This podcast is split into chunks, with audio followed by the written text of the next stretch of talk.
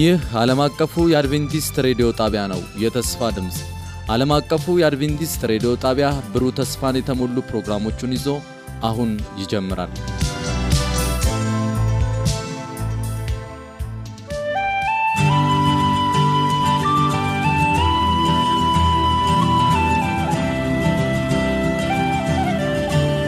እንደምን ሰነበታችሁ ውድ አድማጮቻችን። ይህ በዓለም አቀፉ የአድቬንቲስት ሬዲዮ የአማርኛ ቋንቋ የተዘጋጀ የሚቀርብላችሁ ሳምንታዊ መጽሐፍ ቅዱስ ጥናታችን ነው።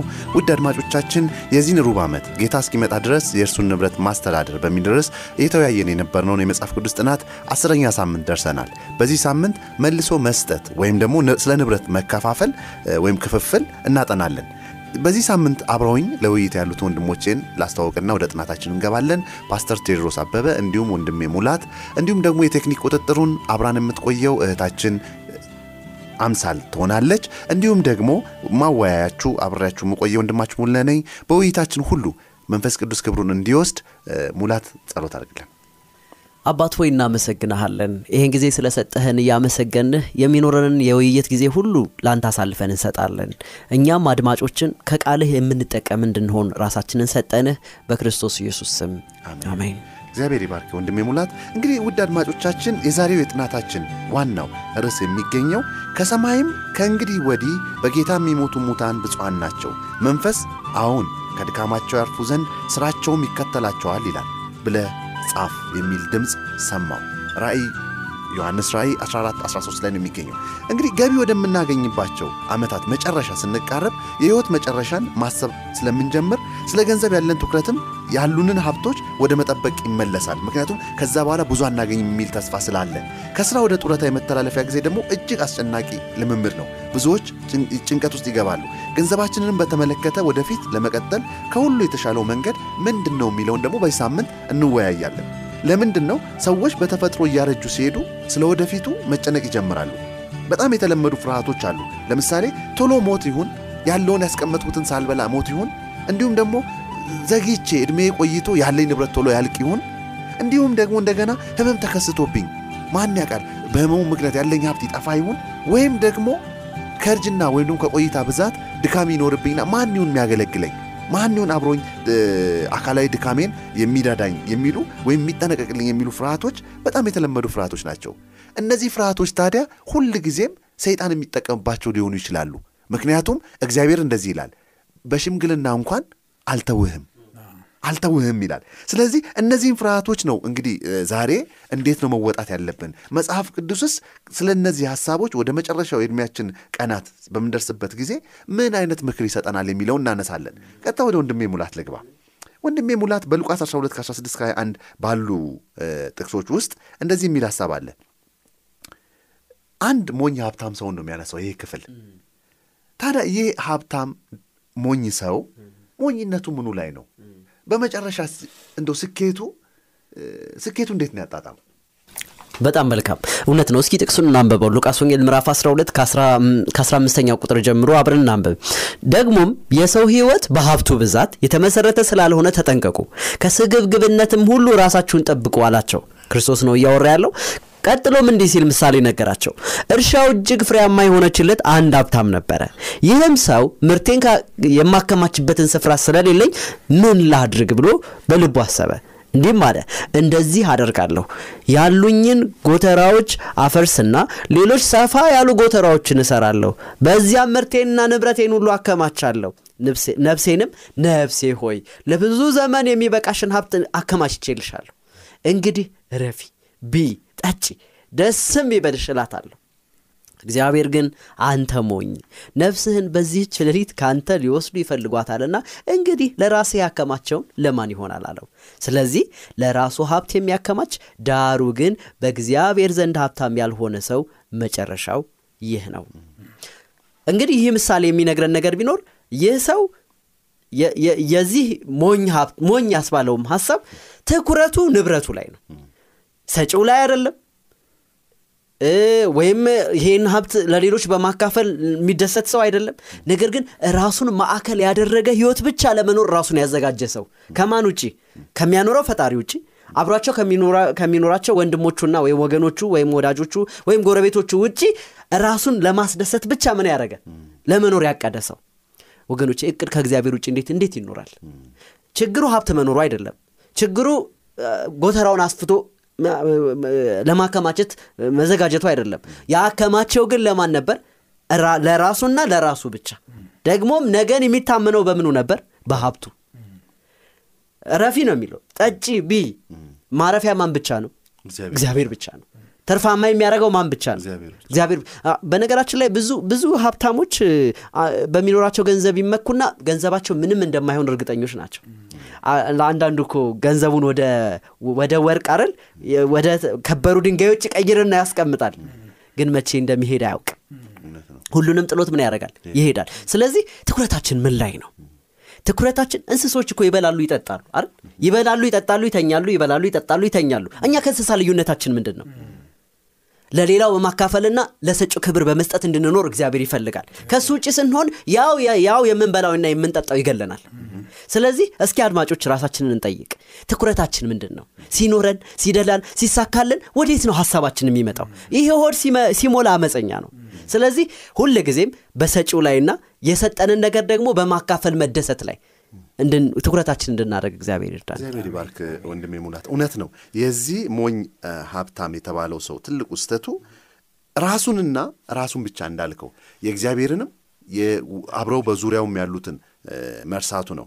ደግሞም በብዙ ጊዜ ምንድን ያለው እግዚአብሔር በሱ ላይ ትኩረት ባንክ ባለን ባለን ሀብት ላይ ስንመካ እግዚአብሔር ግን መቼ እንደምንሞት አናቅም። ስለዚህ ዛሬም ማድረግ ያለብን ምንድን ነው? እኔ ብቻ ሳይሆን መቼ እንደምንሞት ስለማናቅ ለእግዚአብሔርም ስራ አጠገባችንም ላሉት ማሰብ የተሻለ ደግሞ ይላል በማቴዎስ መጽሐፍ ላይ እንደዚህ ይላል እ፣ 24 ላይ እንደዚህ ይላል። ስለዚህ እናንተ ደግሞ ተዘጋጅታችሁ ኑሩ፣ የሰው ልጅ በማታስቡበት ሰዓት ይመጣልና ይልና ወደ መጨረሻ ላይ ታማኝና ልባም ባሪያ ማን ነው? ልባም እንድንሆን እግዚአብሔር ይርዳን። እንግዲህ ወደሚቀጥለው ሀሳብ ልቀጥል። እንግዲህ ልባም እንድንሆን እግዚአብሔር ልባችንን ሲያሳድግልን ፓስተር ወደ አንተ ስመጣ ቢሊግራም የተባለ አንድ ወንጌላዊ ምን አለ? እንደው ህይወት ምን ይደንቃል ሲባል እጥረቱ አለ። ቢሊግራም በዛ ጊዜ 65 ዓመቱ ነው። እንግዲህ ይሄንን ብዙ የቆየን ወይም ደግሞ እድሜያችን የገፋን ካልሆንን ላንረዳው እንችላለን። ቢሊግራም ግን 65 ዓመት ኖሮ ይሄ ገብቶታል። በጣም አጭር ሆኖበታል። ደግሞ ይህንኑ ሐሳብ ያዕቆብ 4 14 ላይ እንደዚህ ይላል፣ ህይወታችሁ ምንድን ነው? ጥቂት ጊዜ ታይቶ እንደሚጠፋ እንፋሎት ናችሁና ይላል። ይህን ማወቃችን በመጋቢነታችን ላይ ያለው በእግዚአብሔር ንብረት ማስተዳደር ላይ ያለው ልባም የሚያደርገን ምን ሀሳብ ሊጨምርልን እንችላለን? በጣም መጽሐፍ ቅዱስ ትኩረት ሰጥቶ በተደጋጋሚ ይናገራል ይሄን እና ብዙ ጥቅሶች መጽሐፍ ቅዱስ ላይ የሰው ልጅ ዕድሜ አጭር እንደሆነ ይናገራል። ለምሳሌ ያህል በ49ኛው መዝሙር ቁጥር 16 እና 17 የሰው ባለጸግነት የቤቱን ክብር በበዛ ጊዜ አትፍራ፣ በሞተ ጊዜ ከእርሱ ጋር ምንም አይወስድምና ክብሩም ከእርሱ በኋላ አይወራረድምና ይላል እና ምን ማለቱ ነው? የሰው ልጆች ባለጸጋ በሚሆኑበት ጊዜ አሁን ባለጸግነት መጥፎ ነገር አይደለም። ባለጸጋ መሆን ምንም ችግር የለውም። ነገር ግን በባለጸግነት ምክንያት ትዕቢት አብሮ በሚመጣበት ጊዜና በቃ ሁሉ ነገር አለኝ ምን ያስፈልገኛል የሚለው ትዕቢት በሚመጣበት ጊዜ የሚመጣው ምክንያቱም ደግሞ እድሜያችን አጭር መሆኑን አለማወቃችን ነው። ጥቂት ጊዜ ብቻ በዚህ ምድር ላይ መኖራችንን አለማወቃችን ነው። በመዝሙረ ዳዊት ምዕራፍ 39 ቁጥር 11 ላይ ነፍሱ እንደ ሸረሪት ድር ነው ይላል። ብጥስ በቃ በቃ እና የሸረሪት ድር አሁን በአንድ ያፍታ እንደዚህ ብጥስ እናደርገዋለን ወይም እናጸደዋለን። በቃ ምንም ሊይዝ አይችልም ወይም ሊቆይ እንደማይችል ይናገራል እና መዝሙሩ ሌላው ባለ መዝሙር ሰለሞን ሰለሞን በመክብብ መጽሐፉ ላይ በተደጋጋሚ የሚለው ይሄንን ነው። ገንዘብን ባከማች ይላል። ብዙ ንብረት ቢኖረኝ ነገ ጠዋት ጥዬ እሄዳለሁ። በላተኛው ሌላ ነው ይላል፣ የሚበላው ሌላ ነው። እኔ ያከማቸውት ለሌሎች ነው የሚሆነው ይላል በመክብብ ምዕራፍ ሁለት ቁጥር 18 ላይ እና ይሄንን ማወቅ መገንዘብ በቃ የህይወት ለውጥ ያመጣል። እያንዳንዱ ሰው አሁን ብዙ ጊዜ በመቃብር ቦታ ላይ ሆነን ሰዎች ሲሞቱ ሞተው ልንቀብራቸው ሄደን እዛ የቀብር ስነ ስርዓት ሲፈጸም የዛን ጊዜ ሰባኪዎች ይናገራሉ። ይኸውላችሁ እንግዲህ ወንድማችን ከኛ ጋር ነበረ፣ ዛሬ አርፏል። በቃ እዚህ እስከ ኢየሱስ ክርስቶስ ምጽአት እዚህ ያርፋል እና ትናንትና ጤና ነበረ፣ ትናንትና አይቸው ነበረ፣ ዛሬ አረፈ ስል ደነገጥኩኝ። እና የእኛ ነገር እኮ እንደዚህ ነው። የዛን ሰዓት ሁላችንም እኔም ከትንሽ ደቂቃ በኋላ በቃ ህይወቴ ሊቆረጥ ወይም እንደ ሸረሪት ድር ሊበጠስ ይችላል ብለን የሳሽ ጊዜ በለቅሶ ሰዓት የሳ ጊዜ እናስባለን። የሚደንቅና የሚገርመው ግን በሁለተኛው ቀን በሚቀጥለው ቀን እንረሰዋለን እንረሰዋለን። በቃ ህይወታችን ከትንሽ ጊዜ በኋላ ማለፉን እንረሰዋለን። ለዚህ ነው አሁን በዓለማችን ላይ ያለው ክፋት በሙሉ ራስ ወዳድነት በሙሉ አንዱ አንዱን ማፈናቀል፣ አንዱ አንዱን የአንዱን ንብረት መቀማት እና ማባረር እና ሌሎችን ገሎ የሌሎችን ሀብት መውረስ፣ በግፍና በሙስና ገንዘብ ማካበት፣ ይሄ ሁሉ አይነት ነገር የሚመጣው ለምንድን ነው? እድሜያችን አጭር እና እንደ ሸረሪት የምትበጠስ መሆኑን መርሳታችን ነው። እና እንደውም እንደ principle እዚህ ውይይት መምሪያችን ላይ በጣም ደስ ያለኝ ነገር ምንድን ነው? በመዝሙረ ዳዊት ምዕራፍ 24 ላይ ቁጥር አንድ ላይ ምድር ሁሉ ሞላዋ የማን ናት ይላል? የእግዚአብሔር ናት። ስለዚህ ዛሬ እኔ እኔና እናንተ በዚህ ምድር ላይ ሞላው ሀብት የእሱ የሆነው አምላክ እንድንጠቀምበት የእሱን ሀብት ነው የሰጠን እና ከተጠቀምን በቂያችንን ከተጠቀምን በኋላ ትርፍ ካለን ይሄንን ትርፉን ለሌሎች ነው ልንሰጥ የሚገባው እንጂ ወይም ደግሞ ለራሱ ነው ልንመልስ የሚገባው እንጂ የእኛ ነው ብለን አካብተን ጎተራችንን ማስፋት የለብንም።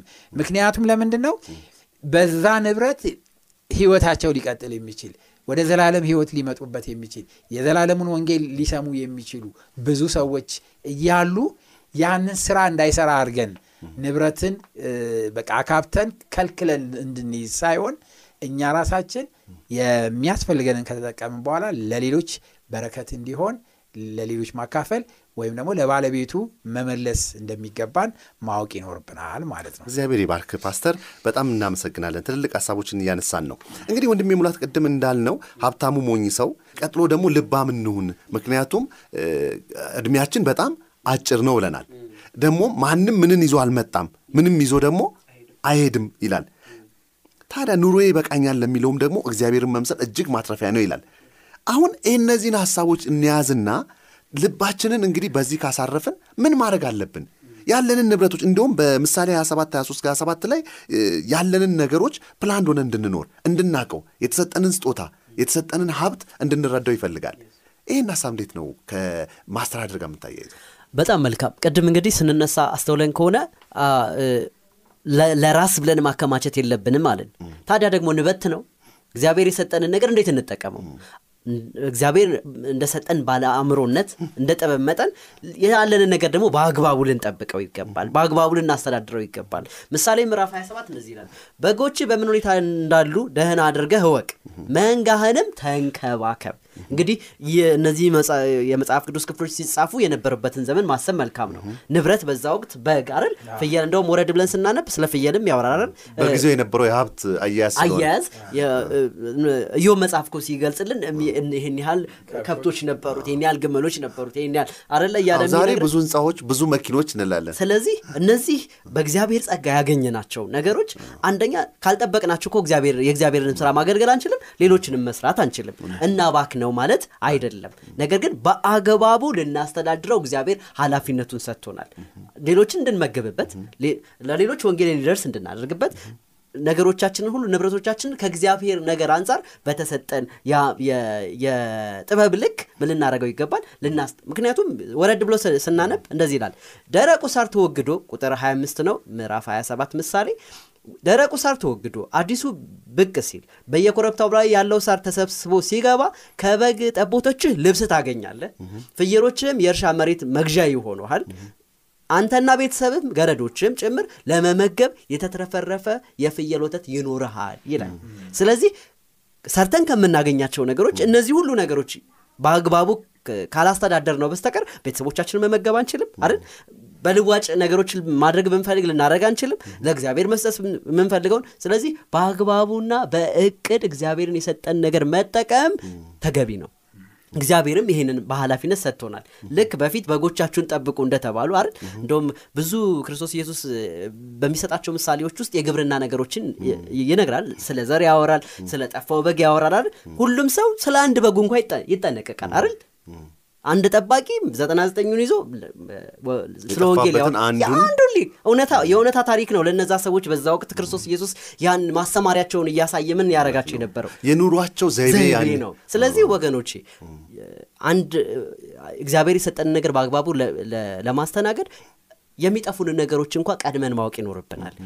የምናጠፋውን ብር እቅድ ውስጥ አድርገን ልናወጣው ይገባል። ካልሆነ ግን ድህነት ይመጣል፣ እግዚአብሔር ማማረሩ ይመጣል፣ ደግሞም ለሌሎ- ለሌሎች መድረሱ ይቀራል ማለት ነው። ስለዚህ በአግባቡ ማስተዳደር ጥበብን እግዚአብሔር እንዲሰጠን አሜን። እግዚአብሔር ይባርክ ወንድሜ ሙላት። እውነት ነው። ንብረቶቻችን የእኛ መሆን የሚያቆሙበት ጊዜ አለ።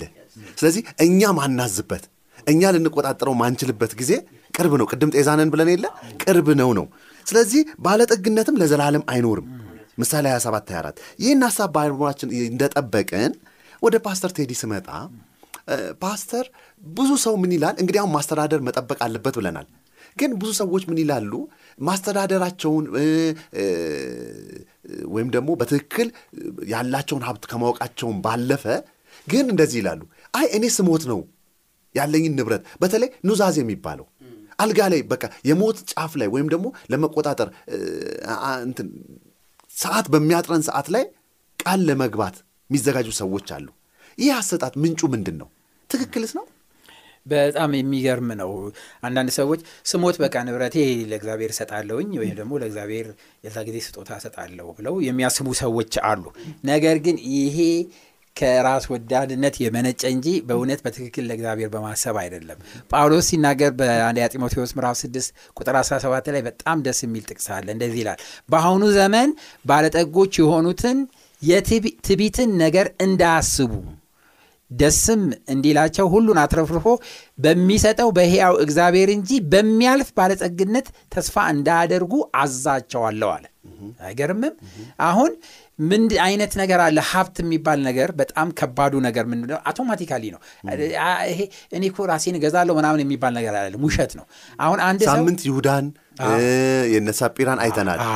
ምንም ሳያውቁት የገንዘብ ፍቅር እንዴት እንዳዳለጣቸው ገንዘብ ተከማችቶ አስቀምጠኸው እንደዚህ በምታይበት ጊዜ ጣዖት ታደርገዋለህ። በቃ አሁን ይሄ እንደ- እንደዚህ አይነት ሰዎች ለምንድን ነው ለጌታ የማይሰጡት? በህይወት እያሉ መስራት በሚችሉበት በጠንካራነታቸው ጊዜ ለምን ነው ለጌታ የማይሰጡት? በቃ ያንን ያከማቹትን ሀብት እንዲቀነስ አይፈልጉም። እላዩ ላይ እንዲከማች ብቻ ነው የሚፈልጉት። በቃ ይዋጓጓቸዋል። በቃ ይሄ ምንድን ነው? እዚህ ላይ ጳውሎስ እንደተናገረው ት እንትን ነው። በአሁኑ ዘመን ባሉ ባለጸጎች የትዕቢትን ነገር እንዳያስቡ ይኸው በጣም ደስ የሚለው ምንድን ነው? ደስ እንዲላቸው ሁሉን አትረፍርፎ የሚሰጠው በሕያው እግዚአብሔር እንጂ በሚያልፍ ባለጠግነት ተስፋ እንዳያደርጉ አዛቸዋለሁ። እዘዛቸው አሁን እኮ አይናቸው አይናቸው እግዚአብሔር ላይ ሰጪው ላይ ሳይሆን የሚያልፈው ባለጸግነት ላይ ነው። በቃ ተስፋ የሚያደርጉት depend የሆኑት ይሄ ነው ኃጢአቱ፣ ትልቅ ኃጢአት።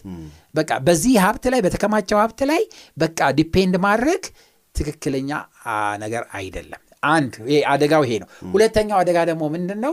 አንድ ሰው ስሞት ገና ለእግዚአብሔር እሰጣለሁ ብሎ በሚያስብበት ጊዜ እስከሚሞት ጊዜ ባለው ሰዓት በሱ ላይም የሚደርሰውን ነገር አያውቅም።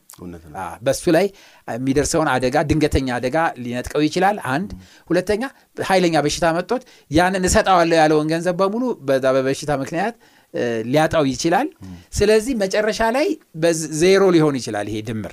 ስለዚህ ይሄ ነው ሁለተኛው። ሶስተኛው ደግሞ ነገር ምንድን ነው? ለእግዚአብሔር በመስጠቱ ምክንያት በህይወት እያለ ለእግዚአብሔር በመስጠቱ ምክንያት ሊሰሩ ያሉትን የእግዚአብሔር ስራዎች እንዲሰሩ ማድረግ ይቻላል። ግን ያንን ሀብት ሸሽጎ አስቀምጦ የእግዚአብሔር ስራ ግን እየተጎዳ ነው ያለው ባለመስጠቱ ምክንያት የታመሙ ሰዎች፣ የተቸገሩ ሰዎች፣ የእሱን እርዳታ የሚፈልጉ ሰዎች ለእነሱ ባለመስጠቱ ምክንያት ገንዘቡ ተቀምጦ እነዛ ሰዎች ህይወታቸው ያልፋል። የዛሬን ፍላጎት ማሟላት አልቻልም። ዛሬን ማሟላት አይቻልም። ለነገ ገና ስሞት ነው የማደርገው በሚል አስተሳሰብ ዛሬን ሊያሟላ እንደማይችል ምንም ጥርጥር የለውም። በጣም የሚገርም ጥቅስ በመክብብ ላይ በመክብብ ምዕራፍ አምስት ላይ ተጠቅሷል እና መክብብ ምዕራፍ አምስት ቁጥር አስር ላይ በጣም የሚገርም ነገር ይናገራል። እንደዚህ ይላል ብርን የሚወድ ሰው ብርን አይጠግብም፣ ባለጠግነትም የሚወድ ሰው ትርፉን አይጠግብም፣ ይህም ደግሞ ከንቱ ነው አለ። ይሄ ከመውደድ የተነሳ ነው። ገንዘብን መውደድ የኃጢአት ስር ነው የሚለው አይጠግብም። ቢጀምር ቢጀምር አይጠግብም። በቃ እዛ የነዋይ ፍቅር ላይ ከወደቅን አለቀ፣ በቃ አለቀ የኛ ነገር። አንዳንድ እኔ አንዳንድ ጊዜ በጣም ነው የማዝነው እና አንዳንድ ሰዎች እኮ በጣም ሳይበሉት በቃ እንትን ይላሉ። አንድ ጊዜ በማስ ሚዲያ ላይ ያየሁት ነው የገረመኝ እና በጣም ችግረኛ ሰው ናቸው። በቃ ሊሞቱ ደርሰዋል። ከዛ በኋላ አሁን ሰዎች ደርሰው ተሸክመው ወሰዷቸው የሆነ ቦታ ከነ ፍራሻቸው። ከዛ በኋላ ፍራሻቸው ሲተረተር በሙሉ ፍራሹ ውስጥ ያለው ገንዘብ ነው የተኙበት ማለት ነው። በቃ ሞልቶ እሳቸው ግን ድሃ ተብሎ ነው የተረዳ። እሳቸው ድሃ ሊሞቱ ደርሰዋል እና የሚበሉት የላቸው ምን የላቸው፣ ግን በፍራሹ ውስጥ ገንዘቡ ሞልቶ እሱ ላይ ነው የተኙት እና አንዳንዱ ሲወጣ እንደውም ተበላሽቷል እና ምንም ሳይጠቀሙበት እና ያንን በማስ ሚዲያ ሲያሳዩ አይቻለሁ። እና አንዳንድ ሰው ፍቅሩ በቃ ያ ነው ራው ላይ መተኛት በቃ አይበላው አይጠጣውና እንደዚህ አይነት ፍቅርና ይሄ ውሸት እንደሆነ ማወቅ ይኖርብናል። ስለዚህ የማይጠገብ ፍቅር ውስጥ ከመግባት ከገንዘብ ጋር ገንዘብን እንድንገለገልበትና የሰጠውን አምላክ እንድናከብርበት ነው የሚያስፈልገውና እንግዲህ ስንሞት እንሰጣለን መጨረሻ ላይ የሚለው አስተሳሰብ ትክክል ያልሆነበት የመጨረሻው ሀሳብ ምንድን ነው? መስጠት ወይም ደግሞ አስራትን መስጠት ወይም ስጦታ መስጠት ለእግዚአብሔር ለወንድሞች መድረስ ለእህቶች መድረስ አምልኮ ነው፣ ራሱን የቻለ አምልኮ ነው እና እግዚአብሔርን ማምለክ ነው። ታማኝ ባሪያ ማን ነው እኮ ነው ያለው። እግዚአብሔርን የምናመልክባቸው ነገሮች አሉ። ለምሳሌ መዝሙር ሊሆን ይችላል፣ ስብከት ሊሆን ይችላል። ስጦታ አንዱ ነው እና ስጦታ ራሱ እግዚአብሔርን ማምለክ ነው እና ስለዚህ አሁን ሰውየው ይሞታል። ተናዞ ሊሆን ይችላል። ገንዘብ ይህንን ገንዘብ ለእግዚአብሔር ስጡ ብሎ ሊሆን ይችላል። እሱ ሞተ። በቃ እሱ ሞተ። አላመለክም እግዚአብሔርን በመስጠት አላመለክም፣ በመስጠት አላከበረም እግዚአብሔርን። በሕይወት እያለ እግዚአብሔርን አላከበረም። ከሞተ በኋላ መስጠት ምንም ትርጉም አይኖረውም ማለት ነው። እግዚአብሔር ይባርክ ፓስተር። ምሳሌ 38 ላይ እንደዚህ ይላል 38 ከንቱነትንና ኃጢአተኝነትን ከኔ ያርቃቸው፣ ድህነትንና ባለጠግነትን አትስጠኝ፣ ነገር ግን የሚያስፈልገኝን እንጀራ ስጠኝ። ቅድም እንዳልከው ራስ ወዳድነት ነው። ማጠራቀም ሀብታም መሆን ችግር የለውም ግን ቅድም እንዳልነው እንደ ሞኙ ሀብታም ሰው እንዳንሆን እግዚአብሔር ይርዳን። ገንዘብ በሰማይ ፍጡራን ላይ ኃይለኛና ብዙዎችን ወደ ጥፋት የመራ የመቆጣጠር አቅም ሊኖረው ይችላል። እጅግ ብዙ ገንዘብ ያላቸው ተጨማሪ ገንዘብ ለማጋበስ ሲሉ አስከፊ ነገሮችን የፈጸሙ ብዙ ሰዎች እናውቃለን። ራሳቸውንም ጎድተው ሌሎችንም የጎዱ እግዚአብሔር ከዚህ ይጠብቀን። እሺ ወደ መጨረሻው ልምጣ ወንድሜ ሙላት። መጨረሻው ሀሳብ ያለው ቅድም እንዳልነው እንግዲህ ያለንን ንብረት ማወቅ ከዛ ደግሞ ስሞት ሰጣለሁ የሚለው ራስ ወዳድነት ነው። ለእግዚአብሔር አገልግሎት በሕይወት እያለን ማወቅ አለብን ብለናል። ታዲያ ውርስ ወይም ደግሞ መንፈሳዊ ቅርጽን ትቶ መሄድ በተለይ ደግሞ ይሄ ሌጋሲ የምንለው በእንግሊዝኛ እሱን ትቶ መሄድ በሕይወት እያለ አንድ ሰው ያለውን አሁን ቅድም እንዳልነው የዛሬን ፍላጎት ለመሙላት የሚያደርገው ጥረት ላይ ያለው ደስታ ምንድን ነው? ከሱስ ምን መማር ይችላል? ለእሱም በረከት ለሌሎችስ በረከት የሚሆነው በምን መንገድ ነው? በመጀመሪያ ወገኖቼ እኛ ያለንን ነገር በማካፈላችን የምንጠቀመው እኛ ራሳችን ነን። የባህሪ ተካፋይ እንሆናለን። ገንዘብን ሰጥተህ የእግዚአብሔርን ባህሪ ታገኝበታለህ። የመጀመሪያው ተጠቃሚ እሱ ነው። ራሱ አምላኪው ነው። ቅድም ቴዲ ሲነግረን እንደሰማ ነው በአምልኮ ውስጥ የሚጠቀመው ማን ነው? እግዚአብሔር እኮ በቂ በቂ ያለው በሰማይ አይደል? እንከን አልባ የሆኑ ፍጡራን ምን ያደርጉታል? እግዚአብሔር ያመልኩታል እኮ ነገር ግን ተመላኪው ሳይሆን ጥቅሙን የሚያገኘው አምላኪው ነው። ስለዚህ በመስጠታችን በመጀመሪያ የባህሪ ተካፋይ እግዚአብሔርን በማምለክ የሚገኘውን ደስታ የምናገኘው እኛ ነን። ሌላው ደግሞ የሚገርመው ነገር በማካፈላችን ምክንያት በሕይወት እያለን ለሰጠነው ለሰጠነው ስጦታ ውጤቱን እዛው እናየዋለን። የዘራነውን እዛው እንመለከታለን። እና ያን ደስታ ማጣጣም ይሆንልናል። ምክንያቱም አሁን ለቤተ ክርስቲያን ብንሰጥ ያ ቤተ ክርስቲያን ተሰርቶ ቆሞ ብናየው እንዴት እንዴት አይነት ምዕመናን የተመቻቸ ሁኔታ ላይ ማምለክ ሲችሉ እያመለኩ እግዚአብሔር ሲከብር ስናየው እንዴት አይነት ደስታ ነው የሚሰማ። አንድ ለአንድ ሰው ደግሞ እርዳታ አድርገ ነው ያ ሰው ችግሩን ቀርፎ ቆሞ ስናየው ከዚህ የሚበልጥ ደስታ ምን አለ? ስለዚህ በህይወት እያለን እግዚአብሔር የሰጠንን ነገር ለሰዎች በማካፈላችንና በመስጠታችን ምክንያት የዕለት እንጀራችንን አስቀምጠን ሌላውን በማካፈላችን ምክንያት ደስታው የኛ የውስጥ ሰላም የአእምሮ እረፍትና መልካም ነገር ይገጥመናል። አንዱ እሱ ነው። ሁለተኛ ያላደረግንለት አካል በጊዜ ደረስንለት። የተቸገረ ከሆነ በልቶ አደረ፣ ያለበሰ ከሆነ ለብሶ አደረ። ስለዚህ ገንዘባችን ሰርቶ እያየ እግዚአብሔር በሰጠን ጉልበት የሰራ ነውና እግዚአብሔር በእኛ በኩል ሊያልፍ ፈልጎ ባካፈል ነው ነገር እኛ ደስተኞች እንሆናለን፣ ተጠቃሚዎቹም ደስተኞች ይሆናሉ። ሌላው ደግሞ እንደምናውቀው ሰው ዝም ብሎ? የ- የሞት ቀናችንን አናውቀውም። አልጋ ላይ ሆኖ እያጣጣረ ይናዘዛል። ያኔ ቤተሰብ የቤተሰብ ጸብ ይመጣል። ያልተወለደ ሁሉ ይመጣል አይደል ወገኖቼ? የእሱ ልጅ ነኝ ልጇ ነኝ ቤተሰቡ ብጥብጥ ይላል። ይሄ የተሰጠንን ነገር ቀድመን ማኔጅ ባለማድረግ በህይወት እያለ ግን ቢያደርግ እነዚህ መቀነስ ማንም አይመጣም። አብርሃምን ታስታውስታላችሁ? አብርሃም በህይወት እያለ ብዙ ልጆች ወለድ አይደል? ከዛ በኋላ ለሁሉም ሰጣቸው። እርዶ አርቆ ምን አረጋቸው? ላካቸው። ለይስሐቅም ያለውን አወረሰ ይላል። ይሄ የመጽሐፍ ቅዱሳዊ ጥበብ ነው። ቀድመን የሚያስፈልገንን ነገር እግዚአብሔርን ተማምነን አስቀርተን የምንሰጠውን ሁሉ ለቤተ ክርስቲያን የምንስጥ ለወለድናቸው ለአብራክ ክፋዮቻችን የምናካፍል ብቻ መስጠት ያለብንን ይህ ሰማያዊ ጥበብ ነውና ቤተሰብንም ከጸብ እንጠብቃለን። ቀድመን ይሄን ብናደርግ መልካም ነው። ሌላኛው ቅድም እንዳልነው ከራስ ወዳድነት የጸዳ ልብ ይኖረናል። እኛንን በመስጠት ውስጥ ራስ ወዳድነትን የምናባርረው ከእግዚአብሔር ይሄ ቸርነት መልካምነት ከእግዚአብሔር የተወለደ ሰው ባህሪ መካፈል ነው። መካፈል ነው። የእግዚአብሔርን ባህሪ ተካፍለ በአንተ በኩል የእግዚአብሔር እጅ እንዲያልፍ መፍቀድ ስለሆነ ራስ ወዳድነትና ቅድም ያልነው አደጋ ይሄ ብርን መውደድ ያለብን አደጋ ከእኛ ምን እናደርገዋለን? እናርቀዋል። ቸርነት ይህንን ያላብሰናል። ስለዚህ በመጨረሻ ደግሞ እያስቀመጠን ያለነው ይህንን በሰማይ ነው። ሰማይ ስንሄድ ደግሞ ስንት ሰዎች በእኛ ምክንያት በእኛ ገንዘብ ምክንያት ሰማይ ሰዎችን ስናገኝ እንዴት እንደሰት ይሆን? በሰማይ ያከማቸነው ገንዘብ ህይወት ይሆናል ማለት ነው። የዘላለም የሚኖሩ ሰዎችን እዛ እናገኛለን፣ ከእግዚአብሔር ጋር እንደሰታለን ማለት ነው። እውነት ነው። አንድያ ልጁን ሳይሳሳ የሰጠውን እግዚአብሔርን እኛም ራሳችንን ሳንሳሳ በመስጠት ማገልገልን እንደዚህ ማጣጣም ይቻላል። ምክንያቱም ስንገባ ራሱ ምንድን ነው ያልነው የዮሐንስ ራእይ ላይ እንደሚለው ስራቸው ይከተላቸዋል። አሁን አዎ ትልቅ መርሳት የሌለብን ምንም እንኳን ሀብት በሰማይ ማስቀመጥ ብንችልም ይህ ማለት ግን ድህነትን መግዛት አይደለም። ውድ አድማጮቻችን ጥንቃቄ ማድረግ ያለብን ይሄ ነው። ምንድን ነው ለመግዛት መሞከር አይደለም። ስለሰጠን አይደለም ሰማይ የምንሄደው ግን ሰማይ ስለምንሄድ ሰማይ አብረውን የሚሄዱትን አገልግሎት ምክንያቱም የእግዚአብሔርንም ቃል እንዲፋጠን ለእግዚአብሔር ቤት በምንመልሰው አስራት ስጦታዎችም የእግዚአብሔር ስራ ነው የሚሰራው። ያ የእግዚአብሔር ስራ ደግሞ የእግዚአብሔር ፈቃድ ምንድን ነው ይላል? የሰዎች ሁሉ መዳን ነው። እንደገና ደግሞ በስጋዊ ነገርም ስንረዳ ሰዎችን ለእኛም ደስታ ነው። ለዛም ነው ክርስቶስ እንደዚህ ይላል፣ ለክርስቲያን የክርስቶስ ዳግም ምጽአት የተባረከ ተስፋ ነው።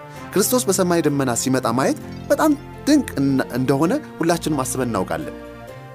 ክርስቶስ ደግሞ እንደዚህ ይላል፣ ደግ አድርገሃል የሚሉ ቃላቶችን ለመስማት ሁላችንም እንጓጓለን። ነገር ግን ኢየሱስ ከመመለሱ በፊት እረፍታችን የምንሄድ ወደ እረፍታችን የምንሄድ ከሆነስ ምንድን ነው